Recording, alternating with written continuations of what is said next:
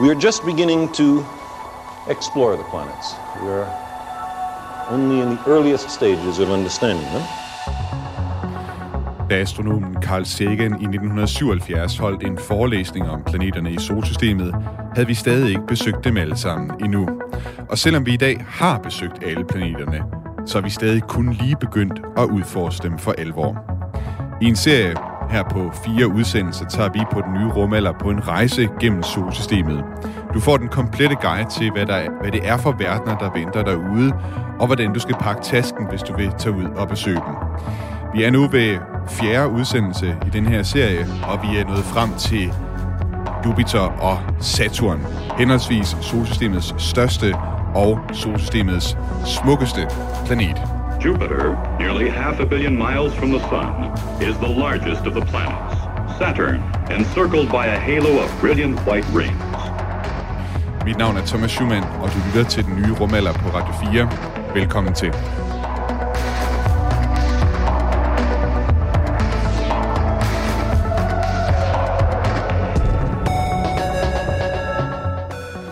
Også øh, velkommen til dig, Tina Ibsen, astrofysiker og vært på din egen podcast øh, Rumsnak. Tak fordi du øh, fortsætter med mig på rejsen ud gennem solsystemet. Mm, Tak fordi jeg må være med. Nu skifter vi øh, størrelsesklasse i øh, planeter, vi besøger. Vi har talt om øh, klippeplaneterne, Merkur, Venus, Jorden og Mars. Nu er vi kommet til gaskæmperne, som altså starter med Jupiter og Saturn. Til at starte med, altså der, der er også sådan en grundlæggende forskel, vi ligesom en, en tærskel nærmest, vi har overskrevet her.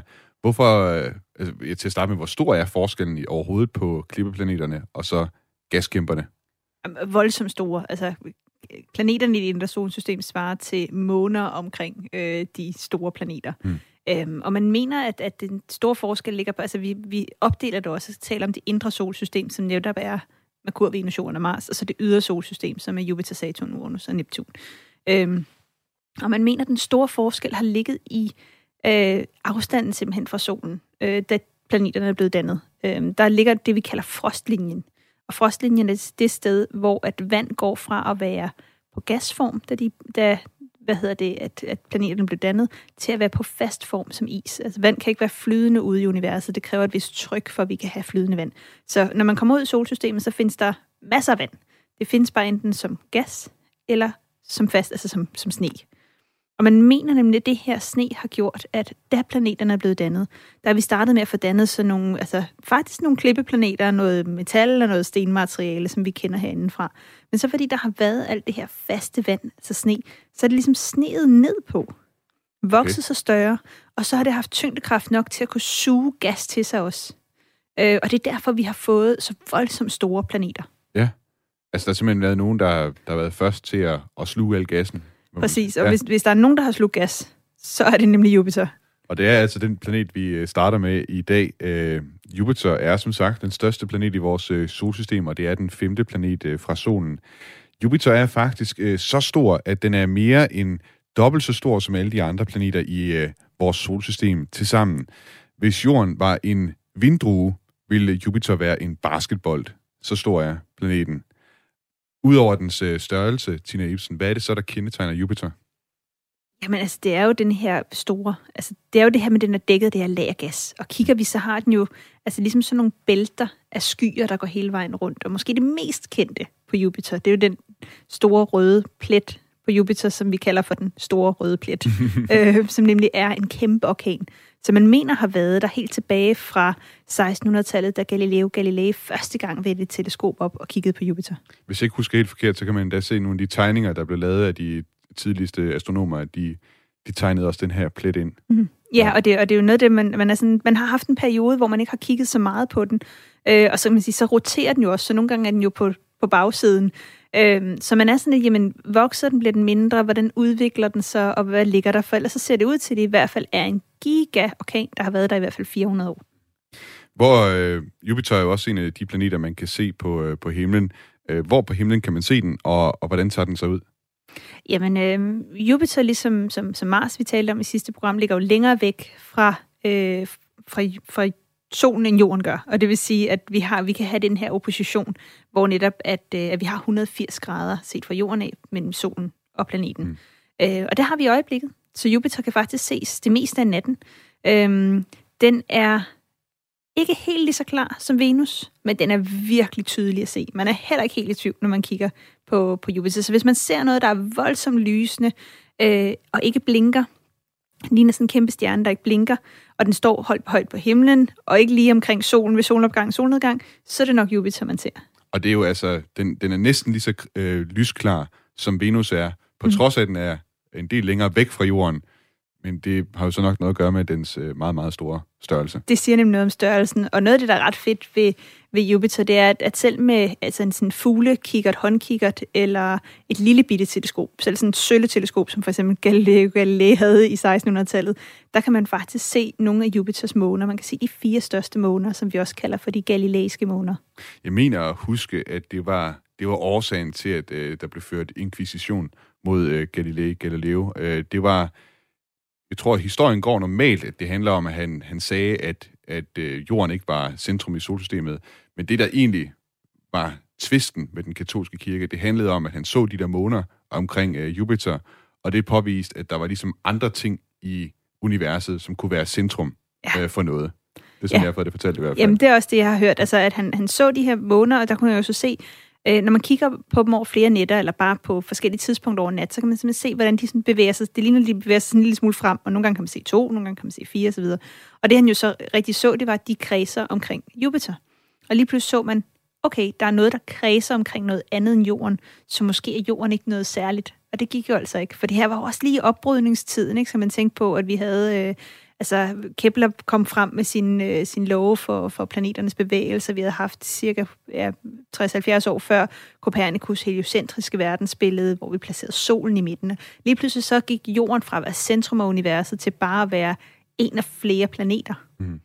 Er, er det sådan, hvis man øh, har sådan et øh, søleteleskop, som var det ord, du brugte, og man kigger op på, på øh, Jupiter, vil man kunne se øh, månerne også kaste en skygge på, øh, på Jupiter. Det kan man jo på nogle af de teleskopbilleder og sådan noget, jeg har set. Ja, så skal man have et virkelig godt teleskop. Øhm, så det, det er nok ikke noget, man køber for, øh, for lommepengene. Nej, okay. Men man kan, altså det, den ligner, og det er også svært, altså jeg har med, med det teleskop, jeg har øh, sammen med min mand hjemme hos mine svigerforældre, der har vi sådan et, jeg kan ikke engang huske, hvor stort det er, de bor nede, øh, hvor det er mørkt på, på Sydfyn, så der har vi selvfølgelig stillet vores teleskop. Det går ikke ind i København, hvor jeg bor til dagligt. Men der kan vi se Jupiter, altså der kan man fornemme selve planeten. Man kan se, øh, at, at den har noget, noget struktur osv. Og, og så kan man selvfølgelig se de her måner. Men ja. et lille bitte teleskop, sådan et man køber i Netto for 500 kroner. Så ser man bare Jupiter som sådan en lysende plet, men så kan man se fire sådan små lysende pletter ved siden af. Så det ligner sådan en, en klar stjerne, og så sådan fire små stjerner ved siden Som af, faktisk. Er på række, ikke? Ja, præcis. Fordi det er samme plan. Så de ligger på sådan en fin linje. Ja, ja. Øhm. Vi har jo på vores øh, rejse, til Ibsen, øh, øh, ud over hinandens øh, selskab øh, på rejsen her gennem solsystemet, så har vi faktisk en, en tredje øh, rejsemakker, har jeg valgt at kalde ham. Det er den tyske komponist Gustav Holst og hans øh, fortolkning af planeterne i øh, symfonien, der hedder, jeg mener den hedder bare Planeterne, øh, symfonien. Det var altså en symfoni, han kombinerede tilbage i, øh, i starten af 1900-tallet. Og øh, vi plejer at høre et stykke til hver planet, og han har selvfølgelig også skrevet et stykke til, til Jupiter, som vi skal høre her.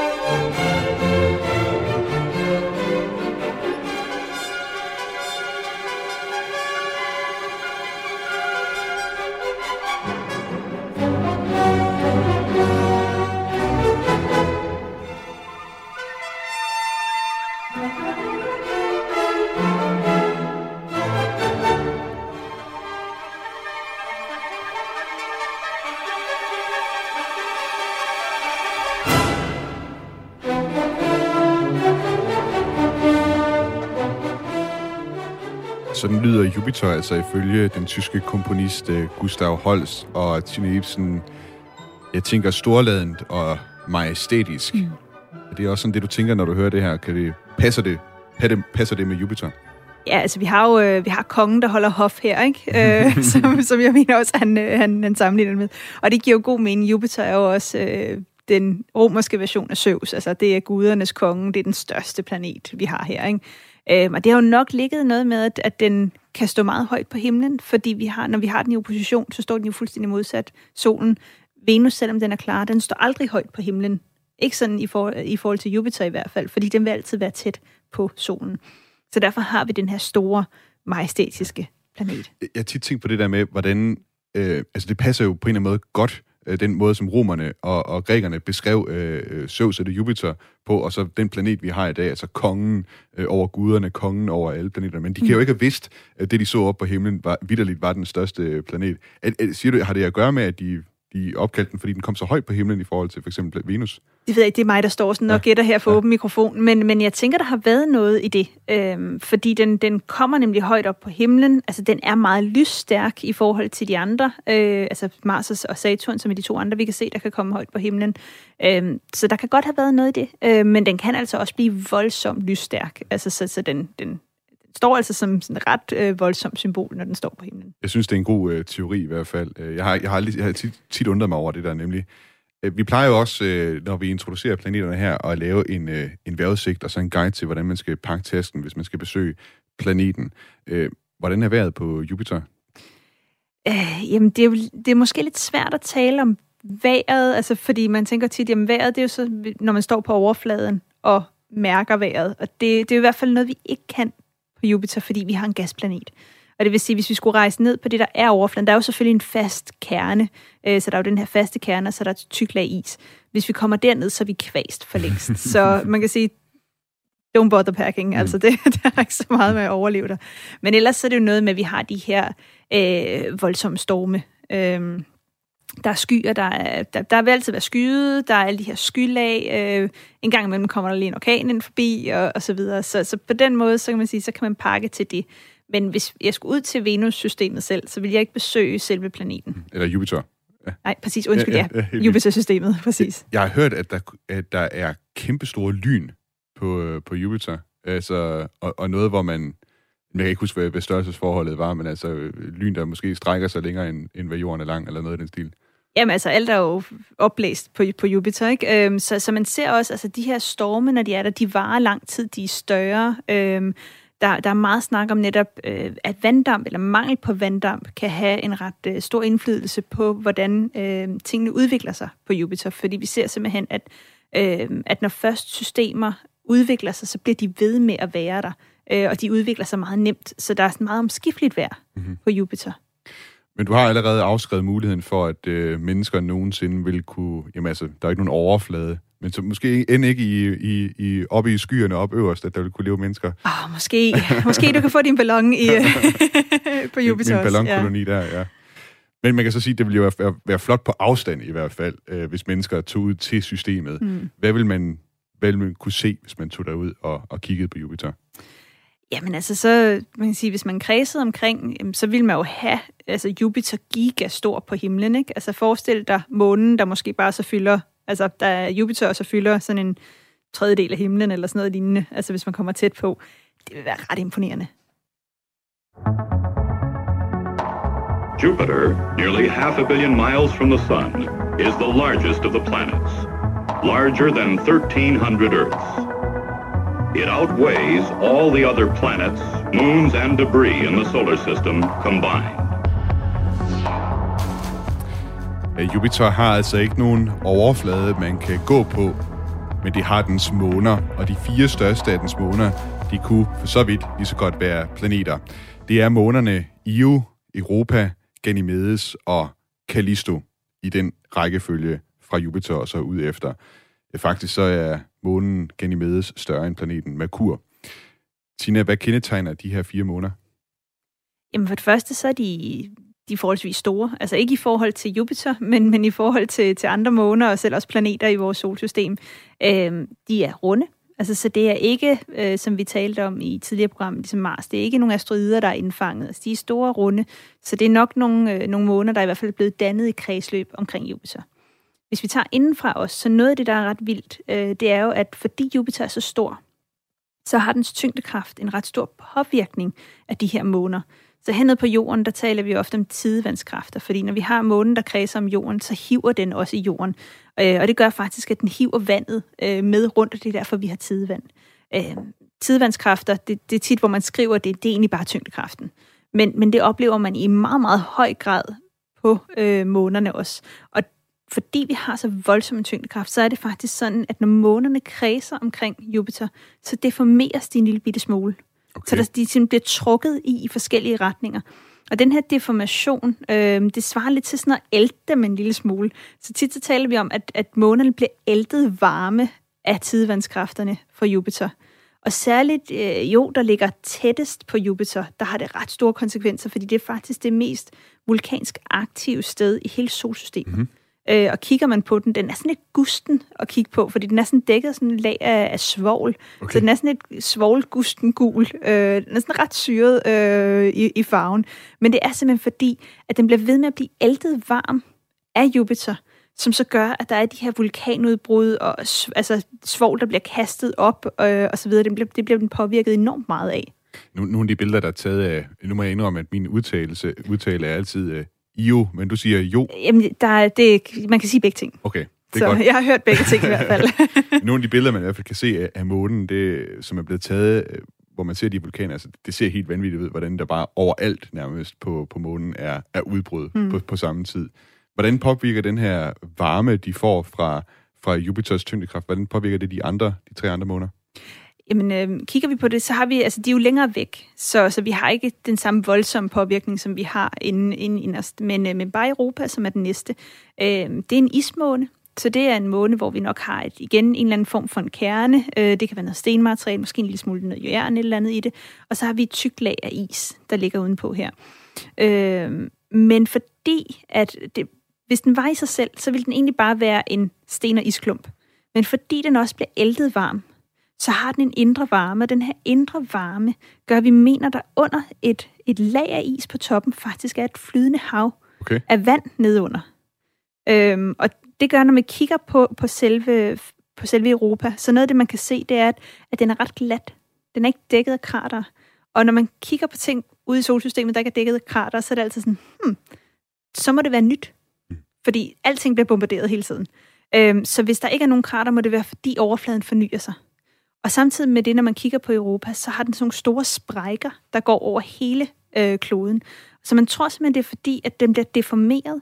Øh, og den her indre varme, der skaber det her indre hav, gør sådan, at den bliver deformeret, så de her sprækker, de går lidt fra hinanden. Så skvulper der et lag af vand op og lægger sig ovenpå, hvis der skulle være krater eller så videre, og fornyer overfladen og gør den pæn og glat. Hold op. Jeg, jeg ved også, øh, en af de ting, vi også øh, skal kigge på, det er den mission, der hedder Europa Clipper. En mission, som skal sendes afsted i 2024 mod Jupiter, hvor den altså skal undersøge øh, månen øh, Europa, øh, som navnet også antyder. Mm. Og hovedformålet med den mission, det er at undersøge, om øh, Europa har de nødvendige forhold til, at der kan eksistere liv. Du nævnte, at der er flydende vand øh, under den her iskappe. Hvorfor tror man, at der måske kunne være liv dernede? Jamen, altså, hver gang man hører flydende vand, så tænker man sådan, mm, kunne der være liv? Øhm, og noget af det, man også har set, det er, at der er en del organisk kemi, øhm, mener man, i det her vand også. Så der er simpelthen de rigtige ingredienser til liv. Øh, og det var jo ret vildt, da man lige pludselig så det, fordi lang tid har man talt om, øh, og vi talte også tidligere om guldlokzonen, her hvor jorden ligger. Ikke? Det er ikke for varmt, det er ikke for koldt, det er lige tilpas. Og det kræver altså en vis og ret lille, altså sådan ret, ret konsekvent afstand til solen, eller til en stjerne for at have det. Men med de her store planeter, med det her fund, man havde i Europa, åbner man lige pludselig op for, at der kan være liv, i hvert fald flydende vand, længere ude i et solsystem, hvis man bare har en stor planet, man kredser omkring. Så, så det gør jo, at mulighederne for, hvor vi kan finde liv henne, altså eksploderet. Sparkede døren op simpelthen for, hvor, hvor der kunne eksistere liv. Øhm, jeg lavede for noget tid siden et interview med Bonnie Burati. Hun er en af topforskerne bag den her Europa Clipper-mission, som altså bliver sendt afsted i 20 24. Og under det interview, der spurgte jeg hende ind til de mysterier, som Jupiters måne Europa besidder. Well, the Europa Clipper mission is designed primarily to help us understand basic things about Europa. Uh, we are pretty certain that it has a subsurface ocean, but we don't know how salty it is. We don't know how deep it is, how far underneath the crust of Europa it is. And another question, which is really the main question of the mission, is is there a, an environment there where life could be sus- sustained? That's the, the biggest question. Is there a so called habitable environment? Ja, Bonnie Boratti, hun øh, fortalte altså her, at missionens, øh, altså Europa Clippers øh, missions øh, formål er at finde ud af, om forholdene på Europa er øh, beboelige, og øh, ja, altså hvad forholdene er nede i de her hav, som der er, man, øh, man mener, der er under øh, iskappen. Jeg tænker, Tina Ibsen, øh, nu øh, Europa Clipper, den skal være i kredsløb. Jeg tror, det er noget med, at den sådan suser forbi øh, Europa. Øh, den går vist ikke, så vidt, så vidt jeg ved, ikke, ikke i kredsløb om, om planeten, men suser forbi øh, af mange omgange.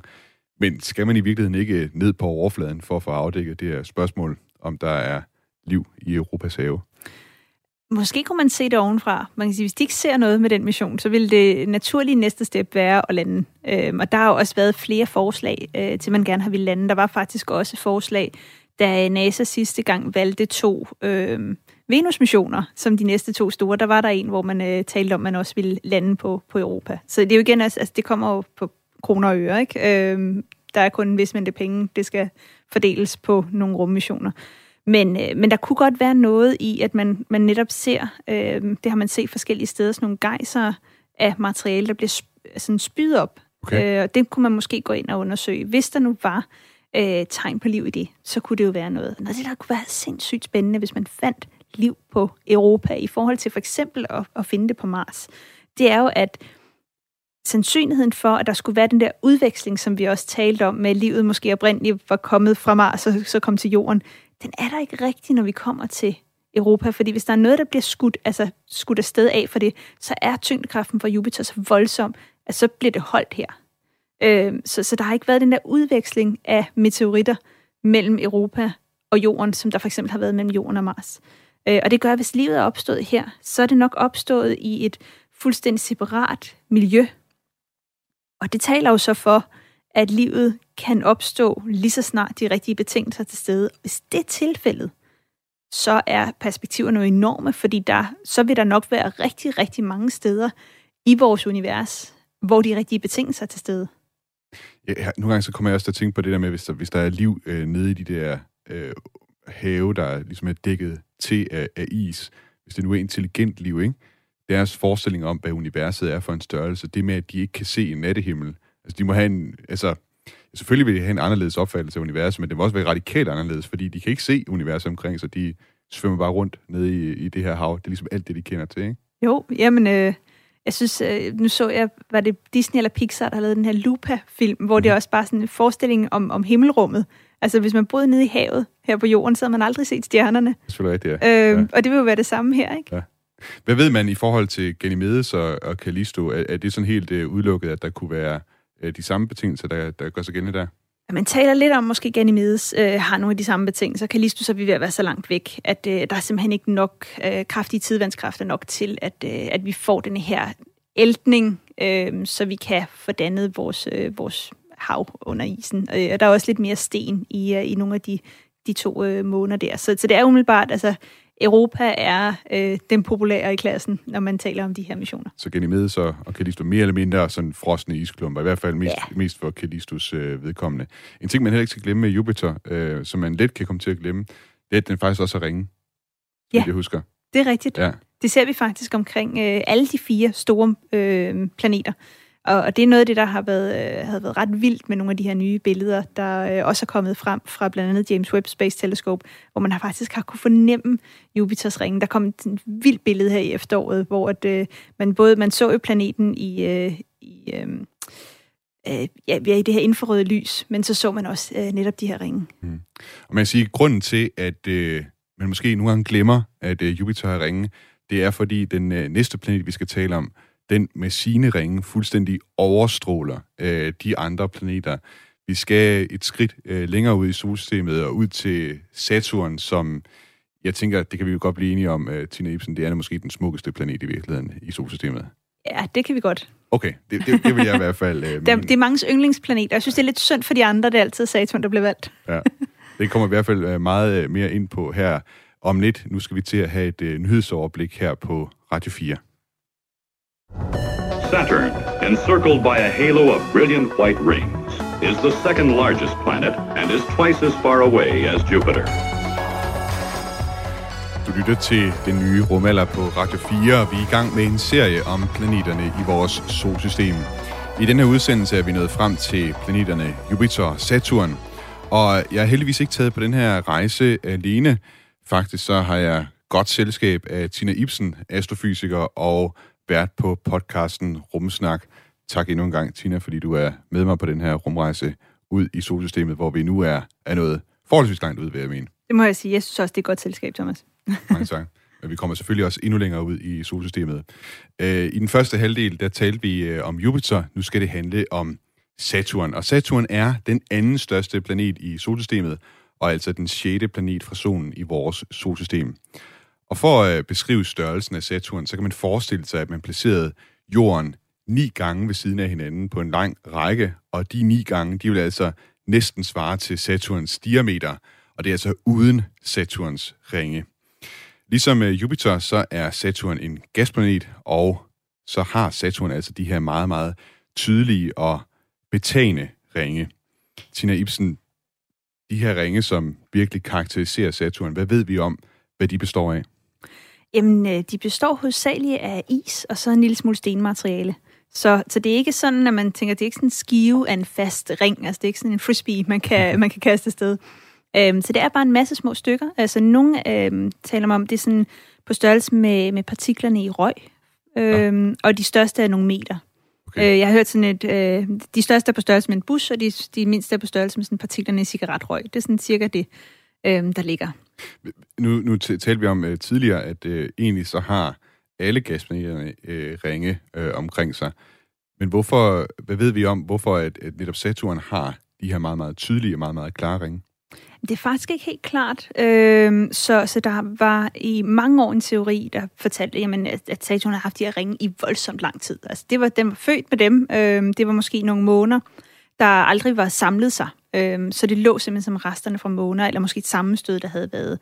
Øh, der er en ny teori, der, der taler lidt mere for, at ringen er noget, der sådan kommer og går, måske. Øh, okay. Så fordi vi har rigtig mange måneder, og der er mange asteroider, og der er jo altså, der, der er gang i den omkring de her store planeter, så kan man forestille sig, at der er flere måneder, der altså brager sammen simpelthen, pulveriseres fuldstændig, ligger som ringe omkring. Øhm, og så er der faktisk også nogle observationer fra den her øh, rumsonde, der hedder Cassini, øhm, der, der kredser omkring Saturn, der har vist, at der er områder af, må, af de her ringe, der ser ud til at samle sig lidt igennem. Så, mm. så det, der simpelthen måske er ved at samle sig nye måner ja. fra ringene. Ja. Øhm, og det kan jo så være, at om 100 millioner år, eller et par hundrede millioner år, at så er det samlet sig, og så har vi ikke de her flotte ringe omkring Saturn mere. Men altså, det kan gå fra, fra måne til ring, fra måne til ring, altså sådan det Ja, præcis. Tiden. Okay. Det, er, det, er der, det er der nogen, der mener, ja. at det kan, kan være en, en forklaring på ringene i hvert fald. Fascinerende. Øh, som sagt, så øh, Saturn, øh, ligesom øh, Jupiter, er en gasplanet og har altså ikke en fast overflade. Hvad ved vi om, hvad Saturn består af? Det er stort set det samme som, som Jupiter. Altså, vi har igen en eller anden form for en, en kerne, øh, så har vi noget is udenpå, og så har vi noget gas, øh, og det er hovedsageligt brint og heliumgas, vi har. Øh, forskellen mellem Jupiter og, og Saturn, når vi kigger på deres størrelse, så ser de jo sådan rimelig lige store ud, når man, når man ser alle planeterne ved siden af hinanden. Men øh, gassen i Saturn er meget mindre øh, tæt. Så faktisk så plejer man at sige, at hvis man tog Saturn kunne lægge den i et virkelig stort badekar, så ville den flyde. Okay. Øh, simpelthen fordi, at gassen er så, så tynd. Det kunne være en fin uh, badeand at have Saturn ja. i sit badekar. Kosmisk badeand. ja, ja. Øh, vi har også været inde på øh, undervejs, øh, hvordan man ser øh, de her planeter på, øh, på himlen. Øh, Saturn, øh, hvad skal man kigge efter for at finde Saturn på himlen? Jamen, øh, man kan nogle gange kigge i retning af Jupiter. Fordi at øh, i det, at de, øh, de ligger der på den anden side, øh, eller Saturn ligger på den anden side af Jupiter, så, så i øjeblikket, der har vi den på sådan den sydlige del af himlen begge to. Øh, Saturn er ikke helt lige så tydelig, den er ikke lige så nem at se. Den øh, lyser meget mindre kraftigt. Så, så den ligner lidt sådan en halvklar stjerne, som ikke rigtig blinker voldsomt. Og hvis man har det der øh, billige øh, teleskop nede fra Netto, vil man så kunne se øh, Saturns ringe med det? Ja, så kan man faktisk se, det ligner faktisk lidt, at det ser sådan lidt sjovt ud. Det ligner, den har ører, eller okay. ligesom sådan har en hank på hver side. Og det var også noget af det, uh, Galileo Galilei beskrev faktisk i, jeg tror det var 1611, så året efter han første gang havde kigget op med sit teleskop, så kiggede han op på Saturn. Og så har man de her første billeder med Saturn, der ligesom har sådan, ja, ligesom sådan øh, børnekopholder, ikke? Øh, med, en, med en hang på begge sider. Planeten med ører. Ja, var, var, det, var det teorien dengang, at den, den simpelthen havde ører? Eller tænkte han allerede dengang, at det var en ring? Ja, det ved jeg faktisk ikke. Ja. Altså, jeg, jeg ved, at man begyndte at tale om ringe øh, noget tid efter. Jeg tror faktisk, det var i 1700-tallet, man begyndte at tale om ringe. Men jeg ved faktisk ikke, hvad, øh, hvad de mente, det var på det tidspunkt. Jeg tænker også, det må, ja, man har kigget derud, og så man mm. set et eller andet, og det må være meget svært på afstand på den måde, at finde ud af, hvad delen det er, man har set, ikke? Øh, vi har jo på rejsen her også øh, selskab af den tyske komponist øh, Gustav Holst, som altså har skrevet øh, symfonien Planeterne, og i den symfoni altså har lavet et stykke, der handler om, om hver af dem, og han har selvfølgelig også lavet et øh, stykke om Saturn. Jeg tænker, at vi skal lige prøve at høre, hvordan det lyder.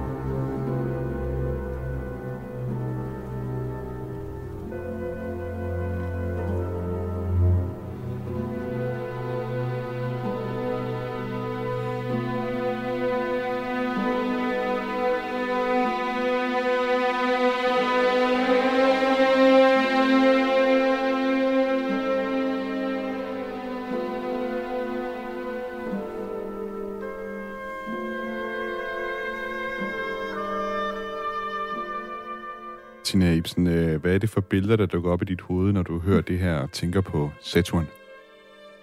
Der er sådan lidt noget, der, jeg synes, det minder lidt om sådan en, en, et ur, der går, ikke? Der er sådan et... Ja. Øhm, jeg ved ikke, om det har direkte noget med Saturn at gøre. Den her har jeg måske lidt sværere ved at, øh, at direkte trække en, en tråd. Jeg kan hjælpe dig på den med uret. Mm. Hvis man forestiller sig månerne omkring Saturns ringe, der mm. ligesom som et urværk kredser rundt om, ja, okay. Saturn. Den kan jeg godt se så. Den tænkte jeg måske på. Ja. Altså, og så kan jeg ikke være med at tænke på også, øh, så vidt jeg husker, Saturn i græsk mytologi er Kronos. Øh, og der er det her famøse billede, øh, jeg kan ikke huske, hvem maleren er, men altså historien om Kronos, det er noget med, at han æder sine egne børn.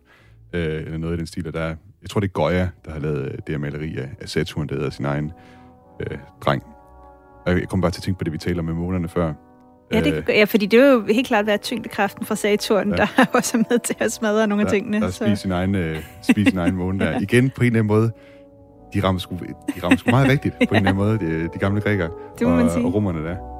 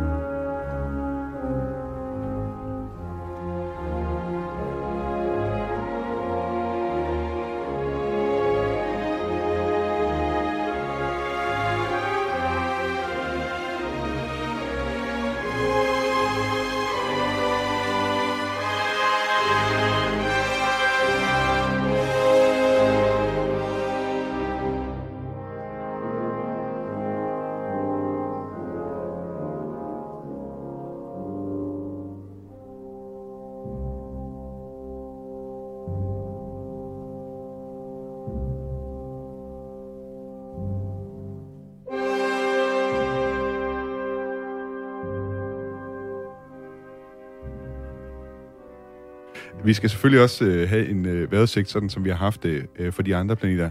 Øh, Saturn igen, en, en gasplanet. Hvad, hvad kan vi sige om vejret på Saturn? Der er ret hurtige vinde. Øh, det, man ser på Saturn, som man mener, der er lidt forskel fra Jupiter, det er, at der er noget mere vanddamp i, øh, i atmosfæren. Øhm, og den her vanddamp, den lægger sig ligesom sådan en lille, altså den, den lægger sig som lag, så den øh, undertrykker faktisk ret meget vejr. Så vi ser sådan med en 30, måske 40 års forskel, at der sådan nogle, er nogle voldsomme storme, der blusser op, sådan nogle hvide pletter, som er sådan nogle orkaner, som blusser op, bliver meget voldsomme, og så forsvinder igen. Så vi har ikke som, som på Jupiter sådan den her orkan, der konstant er der, men vi ser sådan en opblusning af, af nogle ting. Og det, har, det er nok noget at gøre med, med forskellen på mængder af vanddamp. Men ellers så har vi jo igen de her bånd øh, af, af vinde, der går rundt. Og noget af det meget mærkelige, øh, det er faktisk, at op omkring Nordpolen, der har man øh, noget, det, man kalder hexagonen, så man har sådan en hexagonformet storm. Altså en sekskant. En sekskant, ja, ja, ja. som ligger deroppe. Man så første gang med, med Voyager i øh, 1981. Øh, og, og den har man stadig sådan lidt sådan, hvordan har den fået den mærkelige form? Øh, det er det man ikke værsystem, der ligger op på Det er simpelthen ja, en eller anden form for en orkan, et værsystem, et eller andet noget jetstrøm, et eller andet, der skaber sådan, og det, det, det er ret vildt, man kan finde billeder, og man ser simpelthen en sekskant øh, op på toppen. Det er jo lidt skørt, når det er naturen på den måde laver sådan nogle geometriske øh, figurer, ikke? Jo, præcis, og det er jo heller ikke noget af det, man forbinder. Altså, kan du se en sekskantet sky på himlen? Altså, men det vil se helt tosset ud, ikke? Ja, ja. Øh, vi har selvfølgelig også øh, haft som, som fast element her og rejsetasken, men igen, man kan vel ikke rigtig besøge øh, Saturn på den måde, så det giver det mening overhovedet at tale om en, en rejsekuffert, man skulle pakke. Ikke rigtigt. Altså, ja. vi har jo så den danske tegneserie, øh, Rejsen til Saturn, men, men at lande der, øh, nej, det vil jeg ikke gøre. Igen, der vil jeg kigge mod månerne øh, og tage en tur til dem. In this rendering, Saturn is seen from its moon, Titan. Tine Ibsen, det er godt, du nævner øh, Saturns måner, for det er nemlig det næste, vi skal kigge på øh, her. Øh, ligesom med Jupiter har Saturn vel nok flere måneder, end man egentlig kan, kan tælle. Øh, altså asteroider og alt muligt andet, der er blevet mm. samlet ind. Men den har jo også nogle, der, der er større, og som man kan dykke lidt mere ned i, og som, som er mere interessante end de der små øh, knællinge øh, måneder, der også er. Hvilke af Saturns måneder vil du fremhæve? Jamen, jeg synes, der er, der er Titan helt klart, og så er der den måne, der hedder Enceladus, øh, som faktisk øh, battler lidt med Europa i øjeblikket, øh, som Jupiters måne i Europa. Simpelthen fordi, at det, man har set der, det er også, der er noget, der virker, om, at, øh, virker som om, der er et flydende hav under et tykt islag. Altså, det er simpelthen en måne, der, der minder meget om, altså nærmest ens med, med Europa, eller hvad? Ja. Uh, Enceladus. Men, man, man, man har set en sammenhæng, og, og noget af det, man så med, med Cassini-rumsonden, der, der kredsede om Saturn, det var, at man ligesom var færdig med at kigge på Saturn, og tænkte, der er stadig noget gå for den her satellit. Lad os prøve at kigge lidt rundt. Uh, så tog man nogle ret vilde billeder af Enceladus, hvor man simpelthen så sådan nogle gejser af vand, der, der altså spydede vand op fra månen, og i de her gejser, der så man rester fra organisk kemi. Okay. Øhm, så, så liv? Ja, øh, der, den er sådan lidt, men man kan i hvert fald sige byggestenene til liv. Så der er noget flydende vand, der er de rigtige ingredienser. Så ja. det er jo det, der har gjort, at den er virkelig spændende. Så i lang tid så var Europa ligesom det, som alle talte om. Og så kom Enceladus lige og sagde, ja, jeg er altså også lidt spændende. Så... En, en konkurrent til Europa, der, der kæmper om opmærksomheden for, for folkene hernede på jorden. Du nævnte også øh, månen Titan. Mm. Hvorfor er den interessant? Jamen, Titan er ret spændende, fordi det er faktisk det sted i solsystemet, øh, det fjerneste sted i solsystemet, hvor vi har landet med noget menneskeskabt. Okay. Og det var nemlig øh, Huygens, øh, eller Huygens skal man nok sige, hvis man taler øh, hollandsk, øh, rumsonden, som var en europæisk mission, øh, der landede på den her måne. Og noget af det, der var ret vildt, det var, at, at her der er koldt. Altså det er ikke ligesom Enceladus, hvor vi har måske flydende øh, vand. Øh, det er meget, meget koldt her. Men det, når man kigger på Titan, så har vi vejrsystemer, vi har en atmosfære, vi har skyer, der er søer, øh, der er noget, der ligner floder. Det er bare ikke vand, at hele det her vejrsystem drives af. Det er metan i stedet for. Og det, var, det er ret vildt at tænke på, at man kan have et sted, hvor at metan, som er en gas her på jorden, har samme funktion, som vi, altså som vand har her okay, på jorden. Ja. Så du kan næsten gætte, hvad mit næste spørgsmål bliver. Hvad skal man øh, pakke rejsetasken med, hvis man skal besøge Titan? Øh, næseklemme, ja. tænker jeg. Ja. Øh, metan, det er jo det, der kommer ud, når vi, når vi har fordøjet ting. Ja. Øh, ej, det lugter ikke i sig selv. Det er mere svovlen, der gør det. Øh, men, men noget varmt øh, og noget vandtæt, tænker jeg. Øh, fordi igen, det, det er jo det er virkelig koldt. Det er under frysepunktet. Så, øh, så varmt, varmt tøj. Øh, paraplyen måske. Paraplyen øh, til de metan... Øh Metanregn, der Metanregn, ja. ja. Okay. en lille øh, gummibåd måske, ja, så man ja. kan tage en tur på søen. Ja. Øhm, så ja. Jeg, jeg har også hørt øh, nogen foreslå, at, at hvis man en dag får sendt mennesker derop, at man skulle prøve at udstyre dem med, med vinger, fordi uh, tyngdekraften på Titan simpelthen er så, uh, er så lav, men samtidig er, er det atmosfæriske tryk så højt, at uh, det vil ikke tage meget mere end at skulle baske med armene, uh, hvis du har vinger på, og så vil du faktisk kunne flyve. På, ah, det har jeg aldrig tænkt. Det ville være fedt. Det ville være ret fedt, Ja, det ville være ret fedt. Ja. Vi bliver nødt til at sende nogle mennesker derop, så vi kan afprøve det. uh, og apropos at flyve uh, på Titan, så arbejder NASA faktisk på en mission, der skal netop det. Uh, NASA arbejder på den mission, der hedder Dragonfly, som efter planen skal opsendes i 2026. Og ja, Dragonfly kan måske bedst beskrives i virkeligheden som en, en drone, øh, som jeg tror, den har otte øh, helikopterblade, plader, øh, blade, undskyld, hedder det.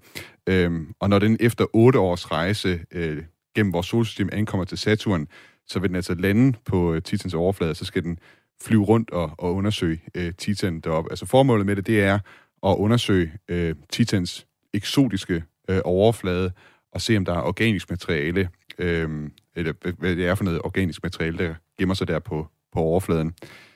Hvor begejstret er du, Tina Ibsen? Altså, jeg synes, sådan, sådan en mission som den her, den er, den er, den er helt vanvittig med sådan en drone, der skal flyve rundt der. Hvordan, hvad er dine følelser Ah, forbundet med det, det er super fedt. Altså, øhm, og noget af det, som, som der altid også ligger, det er, jamen, hvis vi har noget organisk, og vi kunne have, altså nu kan vi jo ikke have flydende vand på Titan, men der kunne være metan, altså så, er der så kan man ikke lade være med at tænke lidt videre over, kunne man forestille sig, at der også kunne være en eller anden form for livsorganisme, der har brug for metan på samme måde, som vi har brug for vand, og måske bygget op på andre måder og sådan noget. Og det, det kommer lidt ud i noget, der er næsten sådan lidt sci-fi, men, men det er ret fedt, fordi det er, jo, det er jo det, der sætter idéer og tanker i gang, ikke? og som også viser os, jamen, fordi vi er lavet på en måde, fordi vi har udviklet os på en måde, så behøver det jo ikke at være sådan i resten af universet. En anden ting, jeg synes, der er fedt ved Dragonfly-missionen, altså udover det er en drone, så er det faktisk også en plutoniumdrevet øh, drone, fordi derude ved Saturn, der er simpelthen ikke sol, sollys nok til, at den kan få sin strøm via solpaneler, så den er altså udstyret med, den kommer til at være udstyret med en klump plutonium, ligesom mm. vi kender det fra robotterne på, øh, på Mars også, der kører rundt øh, der og får deres øh, strøm derigennem. Jeg ved ikke, jeg synes også bare, det er rimelig fedt. Det er, jamen, altså, det, det hedder, altså, når man skal ud til et ydre solsystem, så kan man glemme alt, der hedder solpaneler. Så kommer man simpelthen for langt væk. Hvad mindre man er Juno omkring øh, Jupiter? Jamen, der, der, er vi sådan, der er vi stadig i noget, man kunne sådan næsten kalde det indre solsystem. Ja, okay. Så når vi kommer helt ud Saturn, Ja, Uranus. Neptun, så, øh, Så bliver det rigtig svært. så bliver det rigtig svært. Ja. Jeg har for noget tid siden uh, talt med NASA-forskeren uh, Melissa Trainer. Hun arbejder på uh, Dragonfly-missionen som uh, en af de førende forskere, der skal undersøge Titans uh, overflade. Og uh, jeg spurgte hende, hvad hun synes er særligt interessant ved Saturn-månen uh, Titan. Uh, og hun sagde altså, at, uh, at noget af det, hun synes er mest interessant, det er, at det er en, er sådan en fabrik for organiske molekyler. Lad os lige prøve at høre, hvad hun sagde her. The one of the things we know, Titan is like a factory for organic molecules. Uh, when you look at Titan from really far away, it looks like this fuzzy orange ball. And that's because there's chemistry that takes place in the atmosphere that makes these particulates kind of like a smog that we have, you know, on, on Earth in some places. But it's it's made up of uh, complex organic material, covers the entire moon, um, and and you, that's why you can't see the surface, you know, with your with your eye. Ja, Melissa Trainer, hun siger altså her, at øh, som sagt, at Titan det kan beskrives som sådan en slags fabrik for organiske molekyler, og hun siger på afstand, der ligner månen sådan en grumset orange bold, hvilket skyldes, at den kemiske sammensætning i atmosfæren skaber det, der kan sammenlignes med smog i virkeligheden. Og bagefter interviewet, der fortæller hun også, at der er is på månen og, og flodsystemer, som du også var inde på, uh, Tina Ibsen. Øhm, jeg tænkte, øh, Tina Ibsen, er der andre måner i vores solsystem, som ligesom Titan har de forhold, øh, som gør sig gældende der, hvor man øh, tænker, at der måske kunne være liv? Altså, der er ikke andre måner, der på samme, altså der minder om Titan. Øh, der er den ret unik, men der er jo selvfølgelig andre steder, som vi har talt om med, med Europa, Ganymedes, øh, Enceladus, ikke? Øh, hvor der er måske nogle forhold, der minder lidt mere om, om jordens, og som er måske lidt mere genkendelige for, i forhold til, hvor vi kunne finde liv henne. Men det er også noget af det, der gør Titan så spændende at undersøge, og derfor det også giver mening at blive ved med at sende missioner afsted. Selvom vi allerede har landet på, på den her måne en gang, så siger vi, at vi stadig faktisk gerne sende noget ud og undersøge den, fordi det er så fundamentalt anderledes end de andre måner, vi kender til, og der kan være noget rigtig spændende at, under, øh, at undersøge og opdage der. Hmm. En ting, jeg også øh, altid skal huske, øh, når, når der vi taler om, du, du var selv inde på Huygens øh, rumsonden, som landede som det første øh, fartøj nogensinde til at lande på, på Titan, eller i det hele taget i det ydre solsystem. Der er det værd at nævne, at øh, den var udstyret med et slags vækkeur, som er bygget af Thermaspace, mm. øh, som er så bygget her i Danmark, som nu er endt øh, på Titan. Det synes jeg, det bliver man nødt til at nævne, øh, hver gang man taler om, om Huygens. Ja, det er lige herude for Aarhus, ikke? Så fra Jo. Aarhus til, til Titan. Jamen, det er derfor, jeg nævner det. det, er derfor, jeg nævner det. Øh, Jeg har også tit tænkt, at Titan jo vil være et oplagt øh, alternativ i virkeligheden til øh, Mars for bemandede missioner, fordi øh, den på mange måder, altså, der er en meget tykkere atmosfære osv. Vil det egentlig ikke være et bedre sted at tage hen for mennesker? Ah, jo, men man skal tænke på, det kan godt være, at der er en tyk atmosfære, men der er stadig rigtig koldt. Øhm, og hvor man på Mars kan for eksempel finde is, øh, vandis under overfladen, så er der nok ikke de store muligheder for at finde det på Titan. Eller i hvert fald, så, ja, der er man sådan lidt stadig, hvor meget vandis der er der. Og vand er altså simpelthen bare alfa og omega, hvis vi skal overleve. Både til, at vi har brug for vand til at drikke, men også, at vi kan splitte vand i brint og, og ilt. Og så har vi jo både øh, noget til, vi kan futte noget af, øh, men vi har altså også noget, hvor vi kan trække vejret. Mm. Så, så man kan sige, jeg, jeg vil måske hellere faktisk tage til en ismåne Okay. end Titan, simpelthen ja. fordi du har vandet. Altså, du har isen der. Så hellere til Europa eller Ence- Enceladus? Ja, mås- måske, måske Enceladus. Jeg tror, Europa er lidt tæt på Jupiter. Jeg er ikke sikker på, at det er særlig rart. Det er noget med noget stråling. Og noget med noget der- stråling, der og noget med nogle magnetfelter igen, og sådan noget. Så ja. Før vi sådan helt slipper de her to øh, af de største gasplaneter i vores øh, solsystem, altså Jupiter og Saturn, så synes jeg også godt, vi, vi kunne kaste et blik på, hvordan hvad vores viden er omkring øh, planeter ude i øh, universet, når vi kigger derud.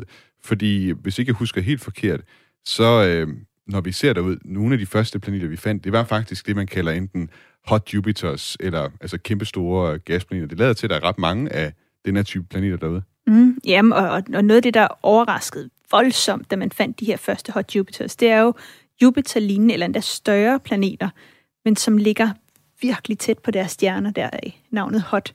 Øhm, og det giver ikke mening i forhold til de planetdannelsesteorier, vi har. For nu talte vi jo tidligere om, hvordan de er dannet herude, så vi har haft noget, noget metalkerne, stenkerne, der er dannet sig først. Så har det været ude i det ydre solsystem, hvor vi så har kunne have noget sne, der er faldet ned, og noget tøris, der er faldet ned, og så har vi haft gassen bagefter.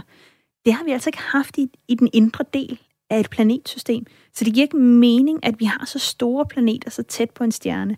Og det var jo noget af det, der også gav de første tanker om den, den her planetmigration. Man kunne forestille sig, at det er noget, der er dannet længere ude, og så simpelthen migreret ind øh, mod centrum af, af det her planetsystem, og ligger her tæt på deres stjerne. Så, så hvad er det der? Er det vores solsystem, der er mærkeligt, eller er det de andre, der er mærkelige, hvis vi ser mange af de der hot Jupiters derude? Det er jo det store spørgsmål. og det er jo noget af det, vi gerne vil blive øh, klogere på, fordi er vores solsystem et standard solsystem, eller er vi helt særlige? Fordi man kan sige, vi kan jo godt lide at tænke på, at vi er helt særlige, men inden for videnskab er det altid sådan, hvis vi begynder at sige, Nå, men der er jo også noget helt særligt, så man får sådan, altså, man får det sådan helt næsten dårligt i, i, i- i kroppen af at skulle tale om, at vi er noget særligt, fordi som udgangspunkt, så er vi det selvfølgelig ikke. Mm. Vi bliver nødt til at antage, at der ikke er noget særligt ved det sted, vi er. Øhm, men hvis vi bliver ved med at kigge rundt og ikke kan finde planetsystemer som vores eget, så kunne det jo godt tyde på, at vi er lidt særlige. Og så kunne det desværre også tyde på, at sandsynligheden, altså muligheden for liv, øh, ikke er så god andre steder, fordi man taler netop om både Jupiter og Saturn, som de her store kæmper, der ligger herude, har også beskyttet det indre solsystem, mm. simpelthen fordi at de har støvsuget øh, den her del af solsystemet for rigtig mange af de her små asteroider, som i dag, som i dag er måner og så videre, som har gjort, at det har været meget roligere inde i det indre solsystem. Så det, så det bedste forsvar, du kan få der mod øh, asteroidenedslag, det er en kæmpe gas. ja, eller gas, ja, eller. Saturn, ja, præcis. Øh, øh, Nu startede vi også med at tale om, hvad forskellen er på, på planeter som Jupiter og Saturn, og så klippeplaneterne øh, længere inde. Og man kan sige, hvis man kommer højere op, eller i, i større øh, klasse af, af gasplanet, på et eller andet tidspunkt, så bliver forskellen mellem det, der er planet og det, der er stjerne, bliver vel på et eller andet tidspunkt udvisket. Ja, vi har sådan en, en mellemversion, der hedder en brun dværg, øhm, som er sådan en næsten stjerne. Fordi man kan sige, kigger vi på, på Jupiter for eksempel, jamen, så består den hovedsageligt af, af brint, øh, og så en smule helium også. Det er jo faktisk det samme som solen. Så, så hvis den var noget større, jamen, så ville den faktisk have tyngdekraft, og derved også en indre øh, temperatur, der var høj nok til, at man kunne få dannet fusionsprocesser. Og så går vi hen og får en stjerne. Så det er jo sådan en forskel, man kan sige, en stjerne er jo noget, hvor den, den danner varme og energi selv via fusionsprocesser i centrum. Hvor meget større skulle øh, Jupiter være for at, at blive til en stjerne? Jeg kan ikke huske, hvor meget det er, men er det på 100 gange eller sådan noget? 100 gange større, okay. Ja, det kan godt være, at der er nogle lyttere, der skriver, at det er forkert, det jeg siger lige nu. Men de der brune dværge, vil, de, altså, vil man se dem som altså, planeter, der minder om Jupiter, eller, eller mere noget, der ligner en stjerne? Det, kommer lidt an på, hvordan de vil ligge. Altså fordi, at, at de vil jo være næsten dannet som stjerner nok. Øhm, så de vil ligge for sig selv og ikke kredse omkring noget. Øh, og derfor så, så hvad er de så? Øhm, så, så lige nu kalder vi dem brune dværge. Øhm, så de er ikke stjerner, de er ikke planeter. De er sådan en eller anden mærkelig ting lige imellem. Mm. Og en anden ting, jeg synes også, man kan sige omkring øh, Jupiter og Saturn, altså udover at, at de består af det samme som, som vores øh, stjerne, og hvis de var større, kunne gå hen og blive en stjerne, men i forvejen er det jo sådan lidt øh, solsystemer i deres egen ret på en måde med de her månesystemer, som vi har talt om, ikke? Mm. Altså det er, det er, ja, det er lidt sådan et, et mikrokosm i virkeligheden. Ja, og de reagerer suverænt i deres nærområde. Ja. Vi når desværre ikke øh, mere omkring øh, Jupiter og Saturn den her gang. I næste uge, der skal vi endnu længere ud i solsystemet. Der skal vi helt ud til Uranus, Neptun og faktisk endnu længere ud, helt ud til Pluto og ud til den mystiske planet X og mange af de andre ting, der kredser rundt derude. I, øh, ja, og jeg vil sige tak, Tina Ibsen, endnu en gang, fordi du vil være med på den her rejse. Det er en fornøjelse at have dig med. Selv tak. Og jeg håber, du vil være med næste gang også. Jeg er klar på en sidste gang. Mit navn er Thomas Schumann, og redaktør på programmet har været Camilla Høj Eggers. Øh, programmet er tilrettelagt af Lasse Lindholm Christensen og Frederik Lyne. Tak fordi du lyttede med.